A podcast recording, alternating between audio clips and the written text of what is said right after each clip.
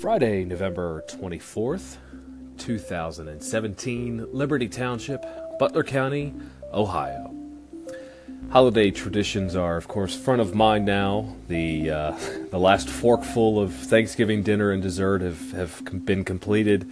And in my house, that does mean uh, the Christmas season can start now officially. Um, we'll start to decorate now. And one of the traditions that I'm thinking about is the tradition of getting the Christmas tree. Do you have any traditions uh, surrounding going out and, and buying a Christmas tree? Do you prefer real trees or do you prefer artificial trees? Uh, my family, we believe in authenticity and genuineness, and so we like the the tradition of going out and buying a Christmas tree. We have a favorite store where we where we do that. We like to take the kids, throw it on top of the minivan, and drive it home, get it set up, uh, and get it decorated. But one of the reasons why I bring this up is uh, I'm thinking about a story that my dad always told me about how his family, when he was a child in the 60s and the 70s, acquired their Christmas trees. Uh, they would wait until Christmas Eve. And then my grandfather, his name was Bud, would pile the three kids and Mary Catherine, his wife, into the station wagon. And this is when they were growing up in the suburbs of Cincinnati, again, the 1960s and 1970s. And they would drive to a Christmas tree stand somewhere near their neighborhood, which was known as Mount Healthy. And of course, this is Christmas Eve, and it wasn't the morning or the afternoon of December 24th. It was at night. So the sun has gone down, everybody has gone home. The next day, of course, is Christmas, so most people are either at church or they're with family. And here, my grandfather uh, and his children and his wife, they were in their station wagon looking for a Christmas tree stand.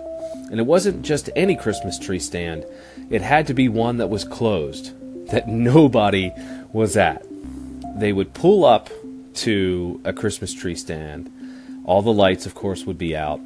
There would be hardly anybody on the roadway or the sidewalk. My grandfather would get out of the station wagon. He'd walk among the white pines and the blue spruces looking for the perfect tree. Finally, he would find one. And he would pull it out. And he would hold it up for everyone in the station wagon to see. And of course, the kids were huddled down in the back, looking around, fearful that the police were going to nab their father at any given time. And my grandfather would stand there and he would call out into the darkness, I will give anybody who can hear me $80 for this tree. And of course, he would be met with silence. There was nobody around, nobody again on the streets or walking the sidewalks. And then he would call out again, I will give anybody a hundred dollars for this Christmas tree. And again, no answer. And so he would take that tree, throw it on top of the roof of the station wagon, and drive it home, and then they would decorate the tree on Christmas Eve. Now, I don't recommend you replicating this Christmas tradition. We certainly don't. Um, but this scene is, to me, so representative of the the sort of jolly, happier side of my grandfather. A side that I knew as a child, but as an adult has been diminished by some of his more um, vicious and ferocious acts and that's something that is included in my book.